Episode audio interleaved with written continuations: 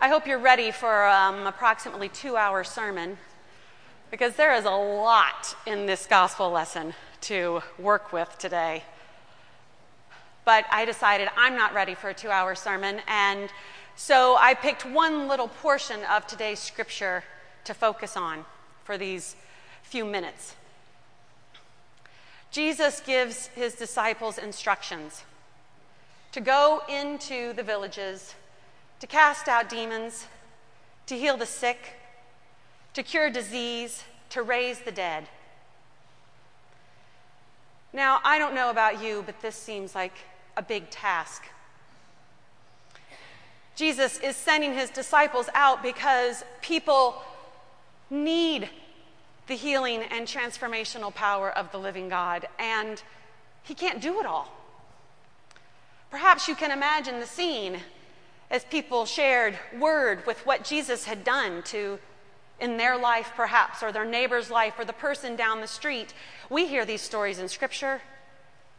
The young child who had convulsions, probably epilepsy, and would fall even into the fire and the father begs for healing to come to his son and he's healed.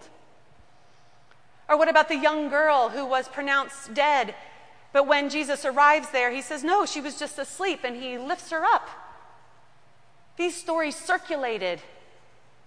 People talked about what Jesus had done. And so when he came to that local town of a couple hundred people, you can bet that they anticipated his arrival. How do you envision that scene? When people wanted to see Jesus, do you think they lined up nicely? Or do you think they pressed in around him, speaking loudly about what they needed? Please, look, here, help, this. Please, Jesus, this. I'd venture to guess that he was crammed the moment he, met, he came into a town, that people surrounded him so tightly. And we read about this in Scripture.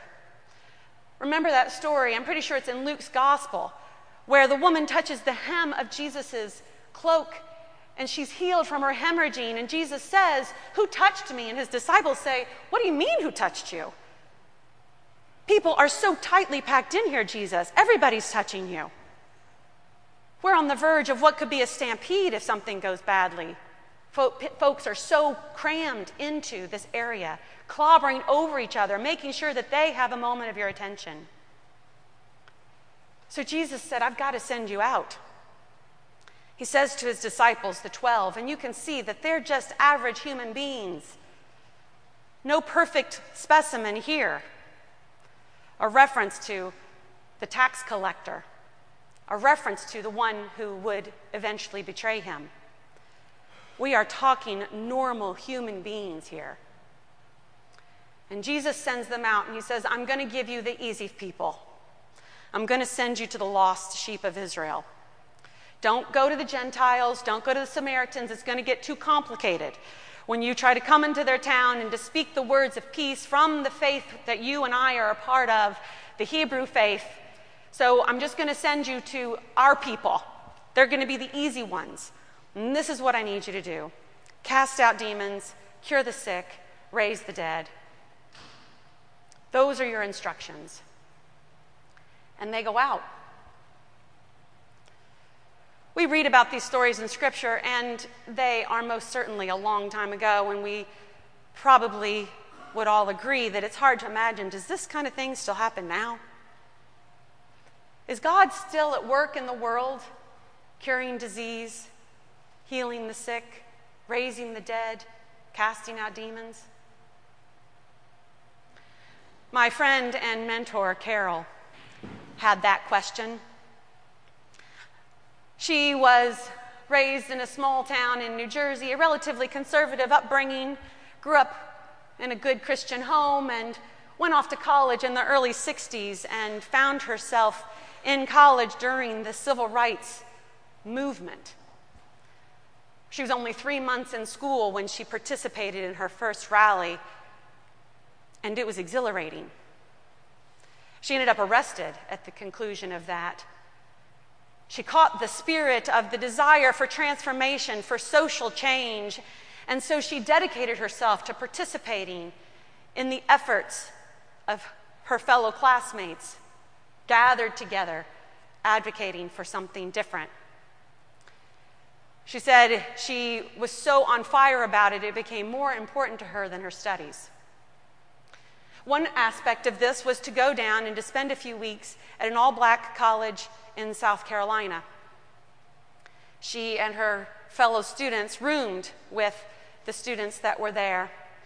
And on one particular day, she and the young woman, the young black woman who was her roommate, were out walking on the sidewalk. And as she tells this story, the young woman who she was walking with was jittery, anxious.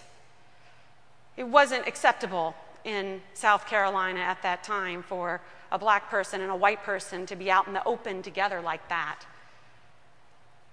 The young woman's eyes were darting around, conscious of all of her surroundings. And Carol saw a pickup truck, which she'd seen follow her a couple of other times while she was there, and she saw it approaching. And her friend said, This is trouble. We got to get out of here. And the friend took off. But Carol decided that she was going to confront the people that were in that truck. When they pulled up, a young man got out of the truck cab with a baseball bat and whacked it across her knees, and she fell to the ground. The other guys that were there started kicking her.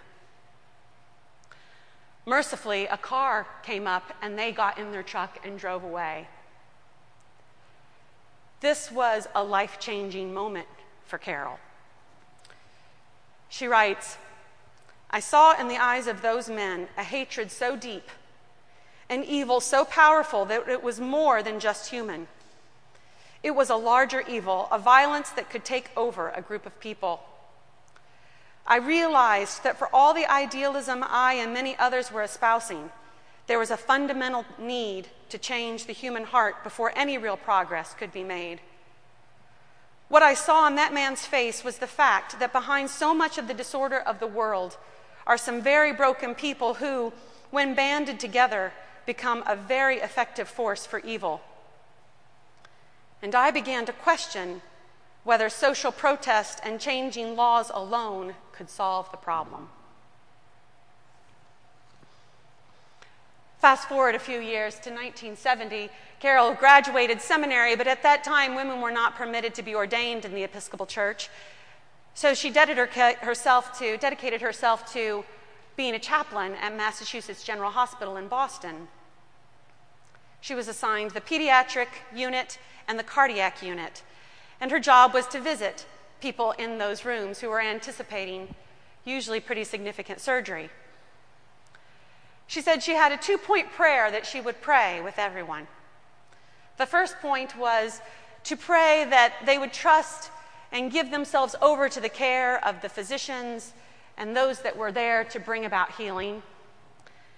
And the second point was that the family who was present would feel some assurance and peace.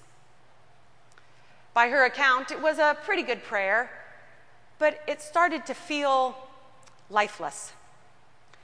And she began to feel more and more like a fake when she prayed it. On one particular day, she encountered Harold, a New England farmer who was scheduled for cardiac surgery the next day. And he asked if she would come and pray with him before he went into surgery. And of course, she said, Of course.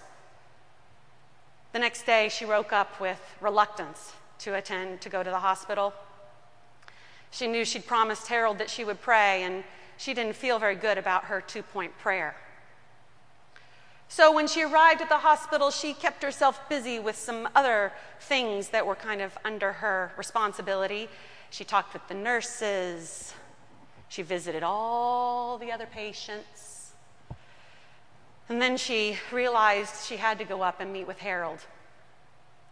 She was really hoping that he would be done with surgery before, or he would already go into surgery before she got there.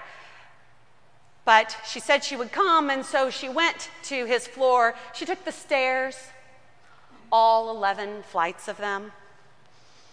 And while she went up those stairs, she prepared her apology for the fact that she would have missed him. She was feeling quite inadequate. When she got to Harold's room, he was there. He said to her, I knew you would come. And she said, in what she felt like was the socially responsible answer, Of course I would come.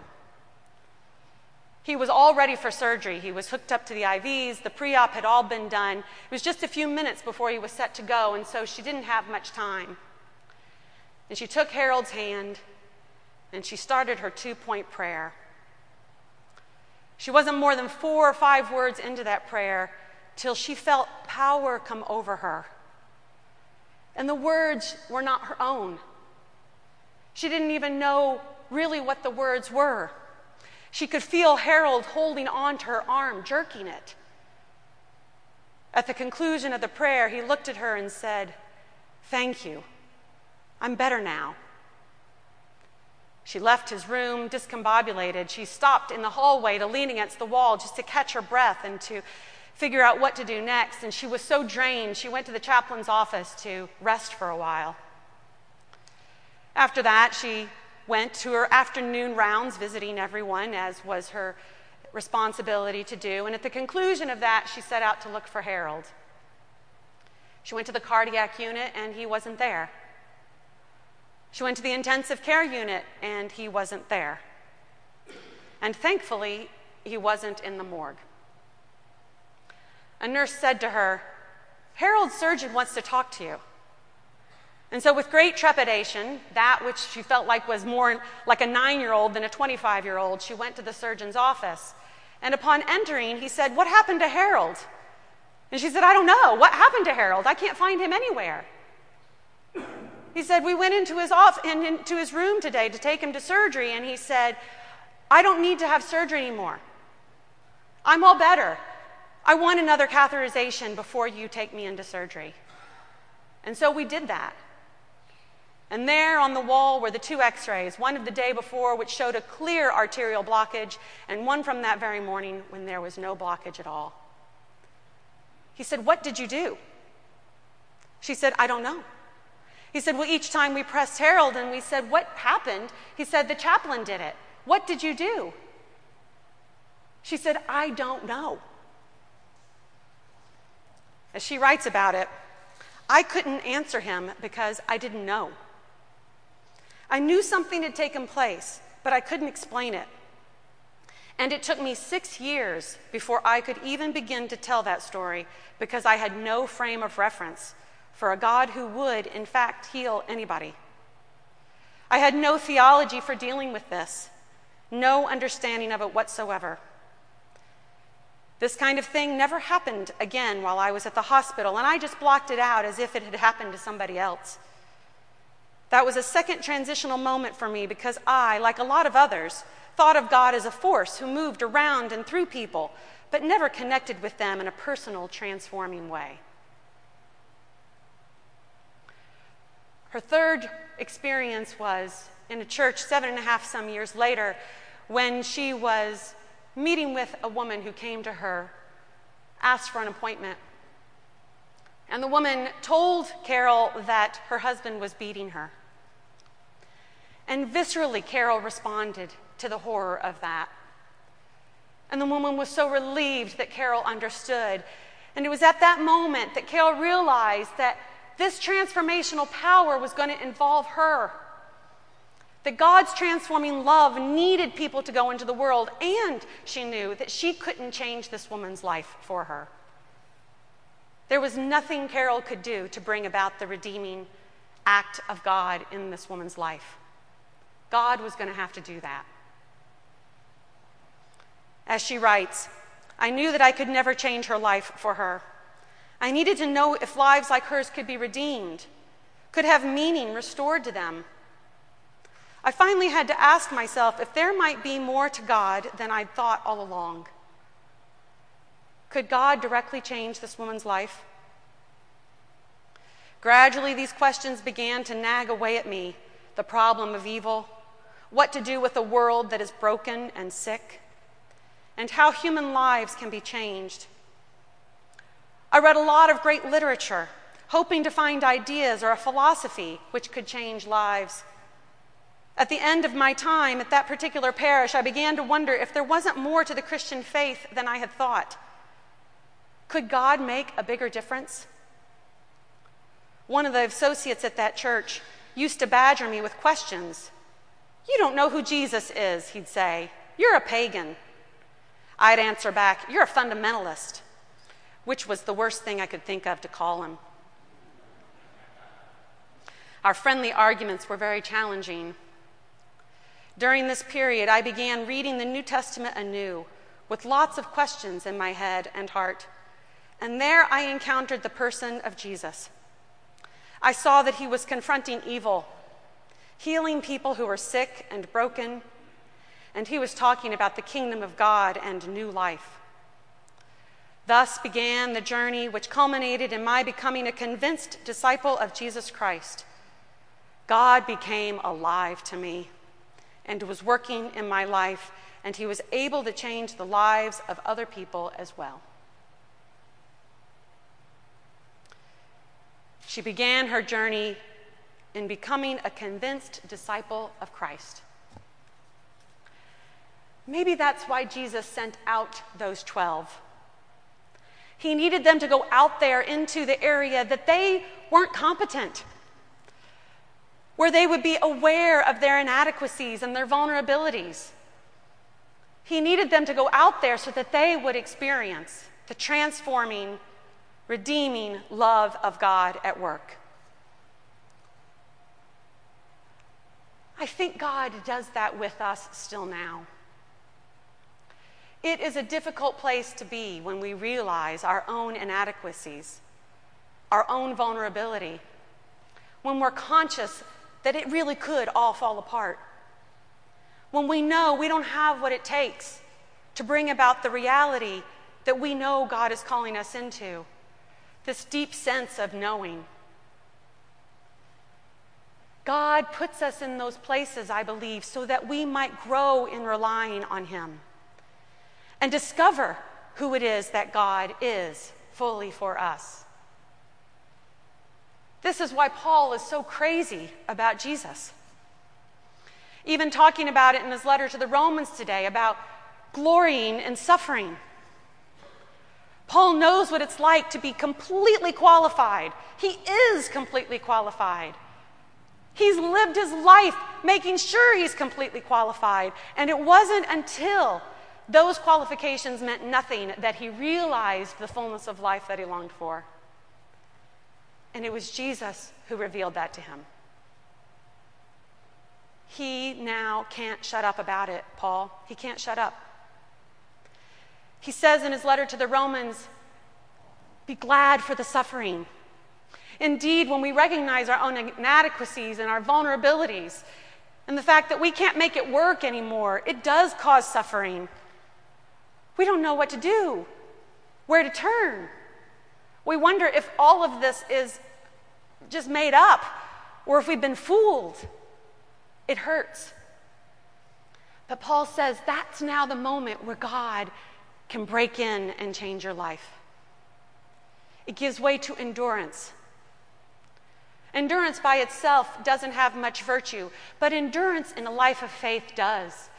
How do we pray when God doesn't give us the answer that we'd hoped for? It can be an act of endurance. How do we sit in the presence of the living God when it seems too quiet? That can be an act of endurance rearranging our schedules, making sure to get up in the morning to have a moment of quiet and prayer. Sometimes it just feels like endurance. But Paul says that endurance gives you hope. And that hope leads to the transformation that God has to offer you.